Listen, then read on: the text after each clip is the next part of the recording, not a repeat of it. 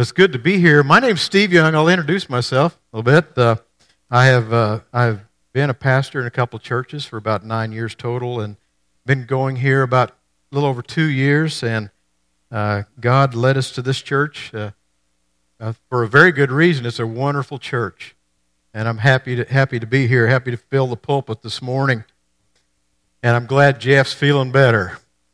So he had a little bout with the flu. You know, we're getting ready to start a, a new year, and you know, you know, we all make these resolutions. We know we're not going to keep them, but we all make them, don't we?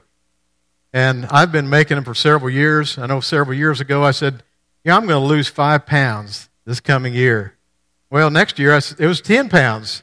The year after that it was 15. I'm up to 30 pounds. I'm going to make a resolution to to lose this coming year. You know, I have the best of intentions. You know, but I'm starting to find out intentions don't bring results, do they? That's the same thing in our church work. We have good intentions, but sometimes they don't bring results. So I want to look this year, this coming year, what contributions are we going to make? What contributions will we make? Let's pray. Heavenly Father, I just thank you today for all your blessings that you give us. I thank you for the wonderful music and inspiring uh, uh, people that have musical ability to sing and to play, and thank you for that. And Father, I just ask that you'd bless the, the reading and, and preaching of your word this morning, and may I not misuse your word in any way. And Father, I just ask that you'd bless our time together. In Jesus' name, amen.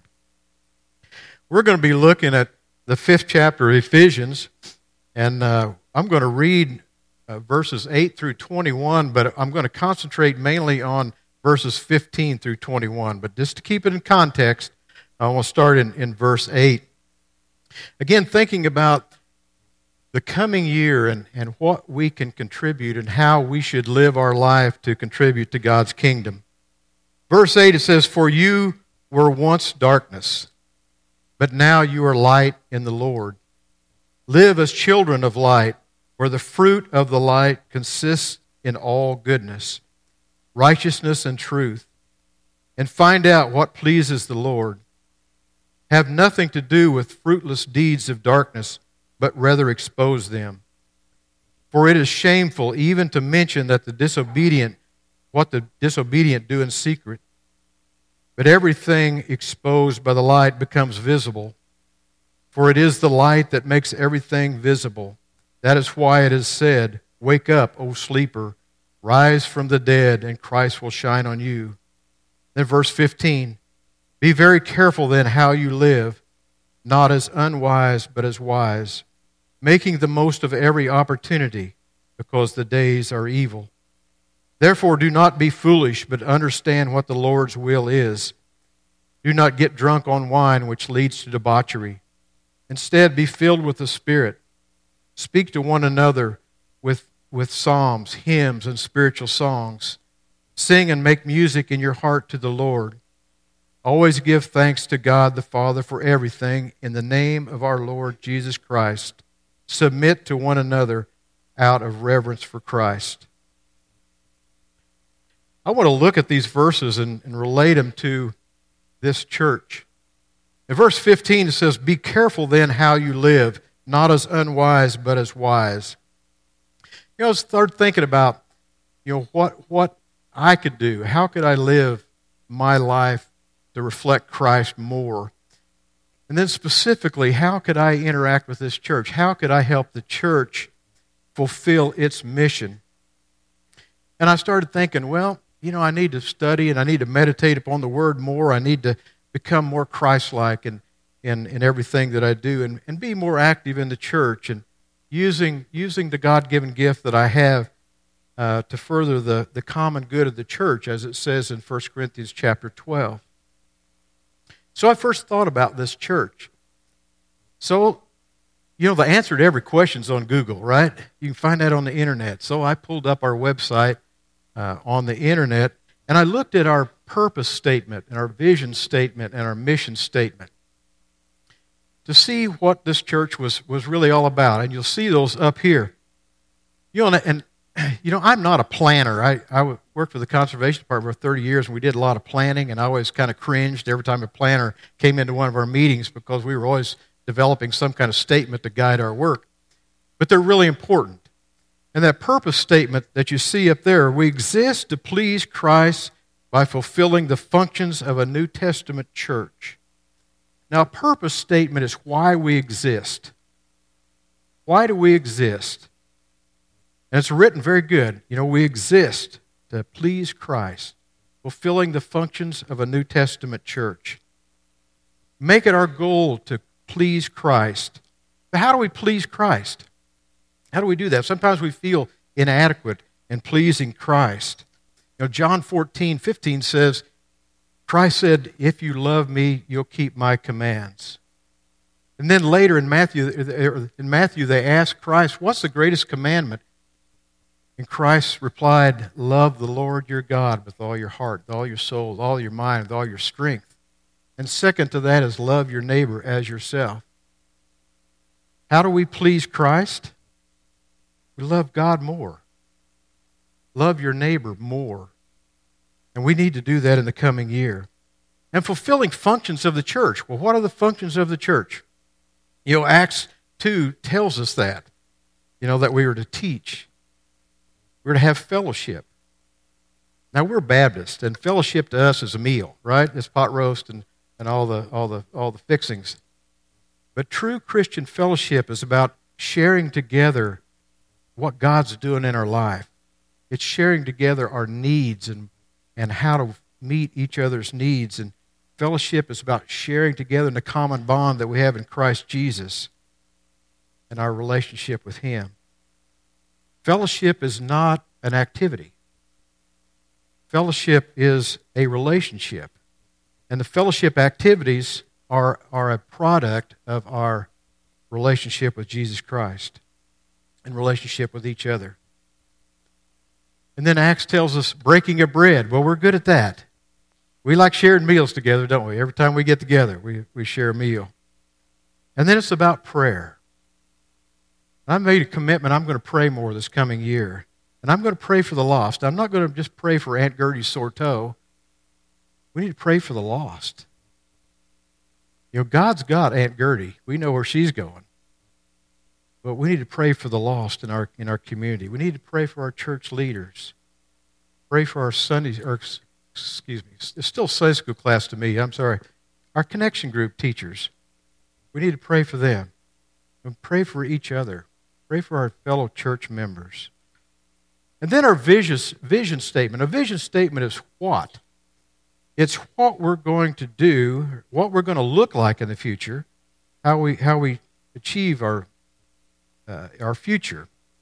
And our vision statement for this church is, is to grow into a spiritually mature body of believers obediently devoted to the teaching of Scripture. So, what are we going to look like in the future? Hopefully, we're Christians growing toward spiritual maturity. You know, not and, and Scripture tells us that we're not supposed to just keep hearing and learning the milk of Scripture, but we need spiritual food, spiritual solid food. And you can get that here. Our Wednesday night service is like a college level uh, seminary class. Justin does a great job teaching that, and I, he, uh, you know, his knowledge of Hebrew and Greek and Aramaic is so vast that he has really unpacked scriptures uh, for me, and I really do appreciate it. But it's not like a college class in that you're locked up in a room trying with somebody trying to impress you with their knowledge. Justin really wants you to learn. And it's a very relaxed atmosphere, so don't let that scare you that it might be a college level class because he really intends to teach us. And training up future leaders, future church leaders and, and teachers. Uh, we need to do that in the coming year. You know, we have the opportunity to hear this great Bible teaching here, and I hope you'll take advantage of that. And then we look and then I looked at our mission statement. Mission statement is the how. It's how we achieve our vision, how we achieve our purpose. And our mission statement for this church is to impact our culture with a radically apparent biblical worldview. You think about a worldview. That sounds like some big word a professor would use. And uh, so I wanted, to, I wanted to describe a worldview. What a worldview is, is by definition, it's the sum total of our beliefs about the world. That's the definition. It's about seeing the big picture and how that directs our daily decisions and our daily action. It's how we view uh, everything. Now, if you think about a Christian worldview or a biblical world, worldview, you know, we're either viewing the world through the lens of Scripture, as Christians are supposed to do, or we're looking at the world, our worldview is looking at the world as a secular person would. So we're either transforming the world around us by participating with God, or we're contributing to a dark world.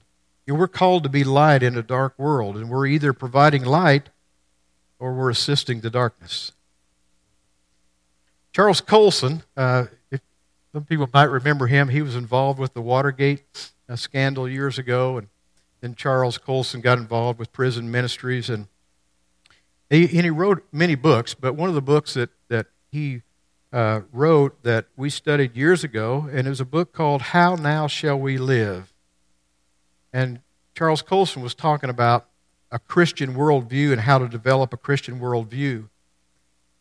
He says in that book, he says, to become genuine Christian, we need to have a Christian worldview.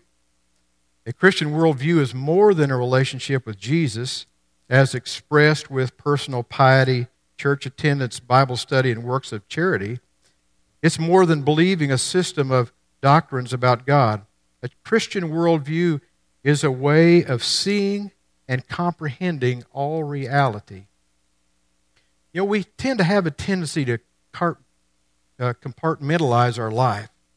You know, church is this, our home life is this, our workplace is this. What Chuck Colson is saying is that our Christian worldview needs to span all aspects of our life, all part of our world uh, should be influenced through this Christian worldview. So then the Christian worldview then is using Scripture as the lens in which we view the world and how we make decisions about the world. And then, uh, verse 16, he says, Make the most of every opportunity because the days are evil. Make the most of every opportunity. And that's really really what I'm praying for myself is I'll make the most of every opportunity. If we want to impact our culture, as our vision statement says, our mission statement, then we need to take advantage of every opportunity. And we never know when that contribution is going to have a huge impact on the world. You look at the people who have we, we term as being great people. And I want to use Billy Graham as an example. And we all we all know Billy Graham and we know his accomplishments.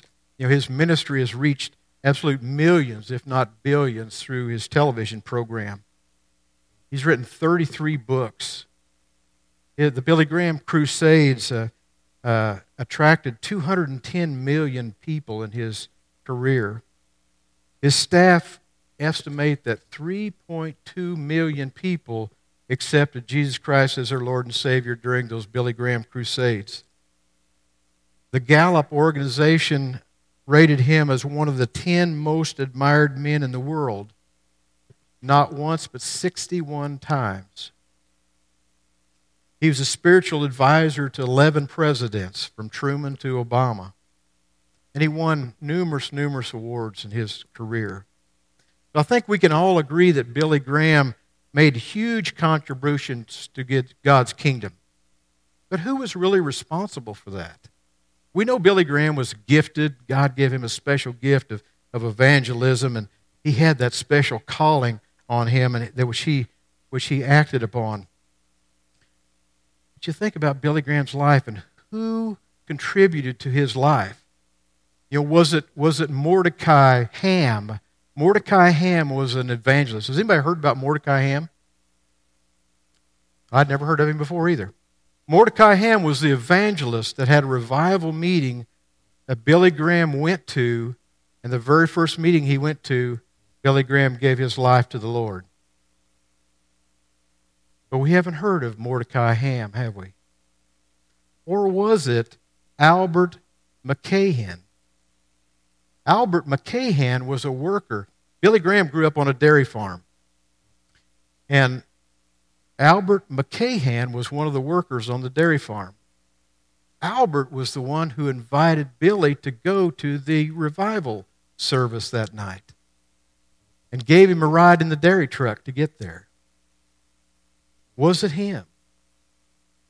Or was it Albert's mother who used to read Bible stories to him at night? Or was it a salesman called Vernon Patterson? Vernon prayed for years that God would send someone from Charlotte, North Carolina to preach the gospel to the ends of the earth. Was it Vernon that deserved the awards? Or was it Albert? Or was it Albert's mother? You see, everyone made a small contribution leading up to Billy Graham's impacting the world in a very powerful way. You know, we're all capable of making those contributions. And we never know what impact those contributions are going to have. Let's make the most of every opportunity. And Paul tells us make the most of every opportunity because the days are evil. I'm sure most of you are aware of the culture war that's going on in the United States right now. If you think it's bad now, you wait till next year in the election year. It's going to get, it's going to get tough. It's going to be a very interesting year to see how cultures clash, how Christian worldviews are going to crash with other worldviews. If our mission is to impact our culture with a radically apparent biblical worldview, then we need to understand our biblical worldview and how we can impact it. Again, the Bible should guide every thought, word, and action. Verse 17 says, Therefore, do not be foolish, but understand what the Lord's will is. You know, that verse starts off saying therefore, and I learned years ago if you see the word therefore in verse in scripture, you need to see what it's there for. So you need to look back above it and see what the word therefore, see what's referring to. In verse 8, Paul says, Because we are now light of the Lord, we need to live as light. We need to be light. We need to be salt. We need to be light in a dark world. And he says we need to find out what pleases the Lord. And he says everything that we do will be exposed, shown for what it is. And Paul is telling us not to be foolish. Not to be foolish. Not, if we're not careful how we live, we'll appear foolish. If we're not living wisely, we'll appear foolish. If we're not making the most of every opportunity, we'll appear foolish. And our mission statement says that we need to have a radically apparent worldview. The world, the rest of the world, needs to see that we're sold out to Christ. It, we need to look obviously different from the rest of the secular world. And Paul also understood that we were going to be here for just a short time. We need to make the most of every opportunity. We need to make the most of the time that we have. You know, sometimes we can get wrapped up in doing so many things, and some of those things may appear good, but sometimes good things cause us to miss a blessing. You'll remember the story in Luke chapter 10 about Jesus went to Mary and Martha's house. And Jesus came there, and Jesus was outside teaching. And Mary was there at Jesus' feet, and she was just soaking up everything that Jesus said. And Martha was inside cooking dinner. And Martha was upset because she was having to do that by herself. And she runs out and she said, you know, kind of kind of chastised Jesus a little bit. Said, Jesus, don't you know that I'm in here working and Mary's Mary's out here and you ought to make her come in and help me work. Jesus said, Martha, Martha, Mary's doing what Mary needs to do. She's chosen what is better and it will not be taken from her. That opportunity. Now, Mary was in making dinner. Was there sin in that? Of course not. There was no sin in, in making dinner, but, but here's the problem. She was so busy that she didn't realize that God was in the house, that God was there. Sometimes we can get so busy that we miss a Jesus moment. We miss one of those opportunities. Like Albert McMakin.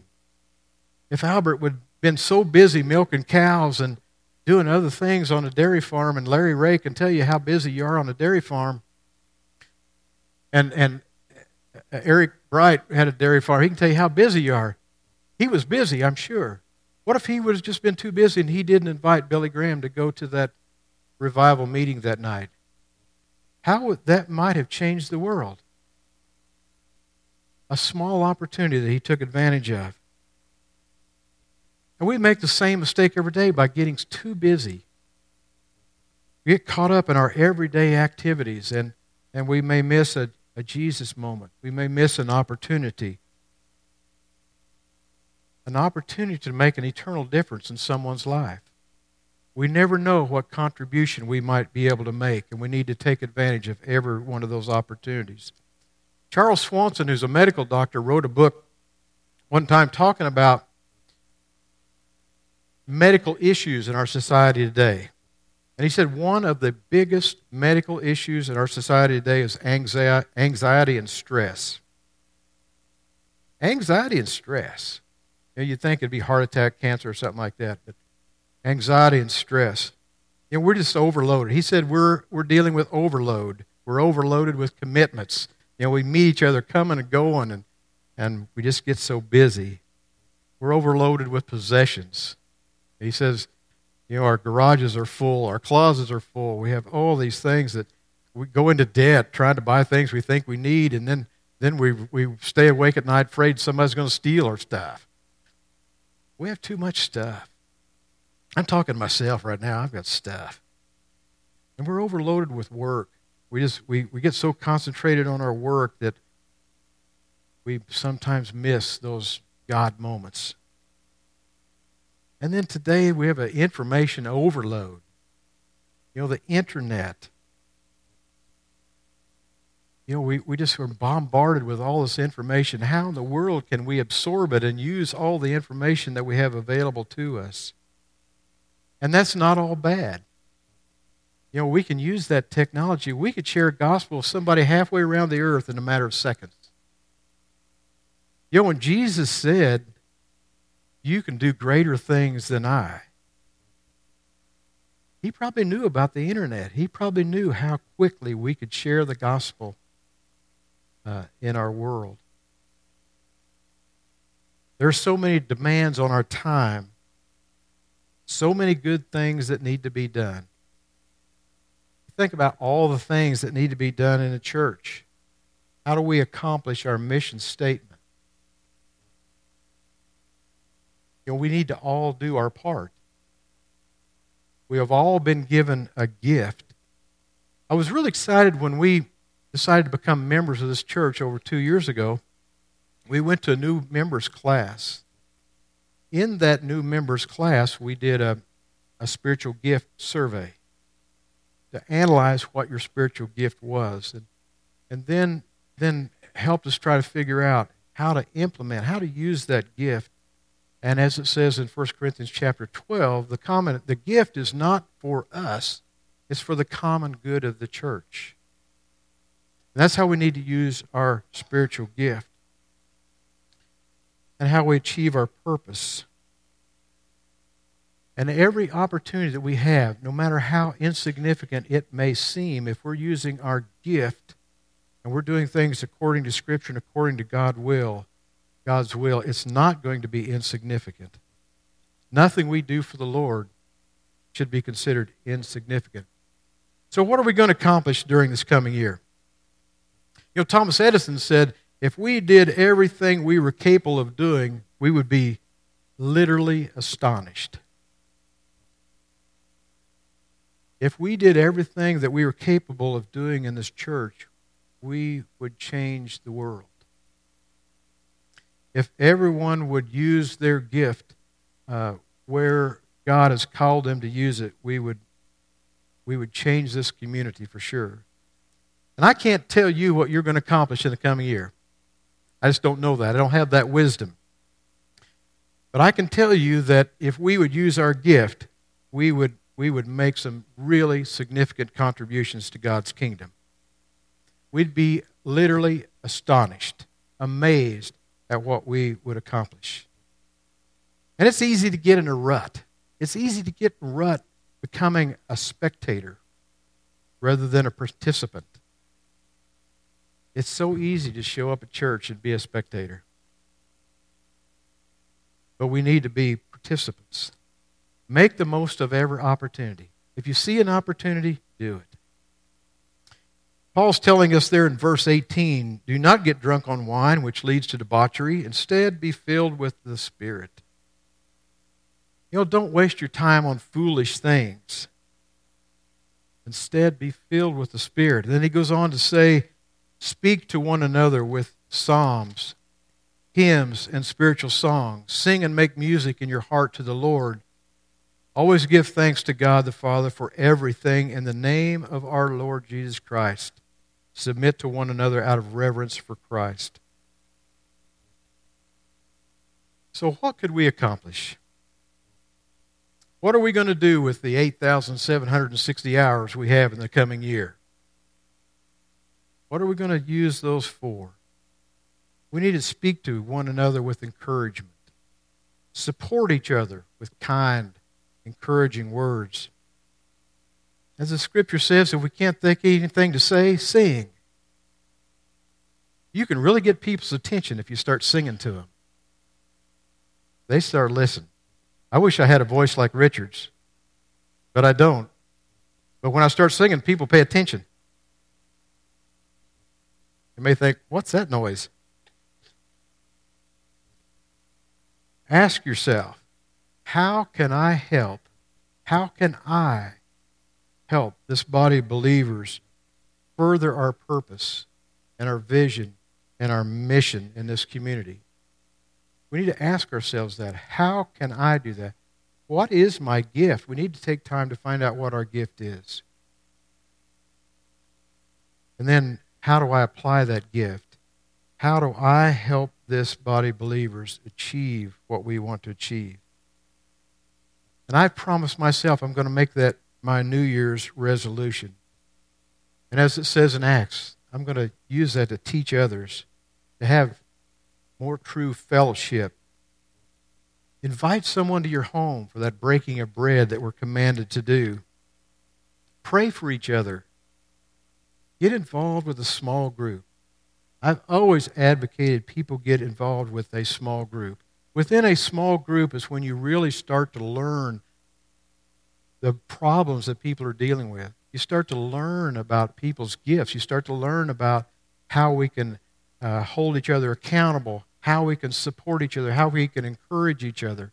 So I, I, I strongly suggest you get involved with a connection group or a home Bible study group that we have around the community.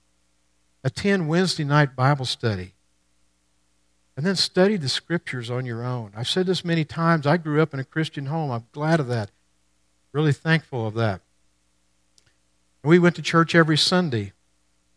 But I didn't study the scriptures myself. Looking back, I guess I thought the preacher was going to tell me everything I needed to know. We need to study that personally so that we have personal knowledge. And if it's our desire to impact our culture, we need to provide a place to believe, a place to belong, and a place to become. We need to accomplish those three things a place to believe. You know, maybe here you're here this morning and maybe you haven't accepted Jesus Christ as your personal Lord and Savior. You know, maybe you've never submitted to Him and committed your life to Him. And you're sitting there thinking, I'm tired of dealing with the same old life that I've been dealing with, same old problems that I've had to deal with every day. And you realize that you can't handle those in your own strength. Maybe you feel God calling you this morning. Today might be that day of salvation for you. This is a great place to believe. You'll be supported by a lot of love here this morning.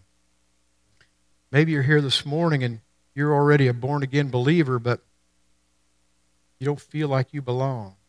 Or maybe you just moved in the community and you're looking for a church home. This is a great church home, I can tell you that. You'll be loved. You'll be loved and supported by people. And, and again, we have many opportunities for a small group to get involved with, to, to really get acquainted with people and develop relationships. You know, maybe you're looking for a place that you want to become everything that God has intended for you where the Bible is taught and where you can grow and where your gift can develop and where you can use that spiritual gift. You know, there are people uh, all over this community that need a place to believe and a place to belong and a place to become what God has intended them for to, to become. There'll be people over here by these double doors after after the service during the invitation time that will share with you. You can just tell them whatever problem you're dealing with. Maybe you want to accept Jesus as your personal Savior. They can talk you through that process and support you in that decision.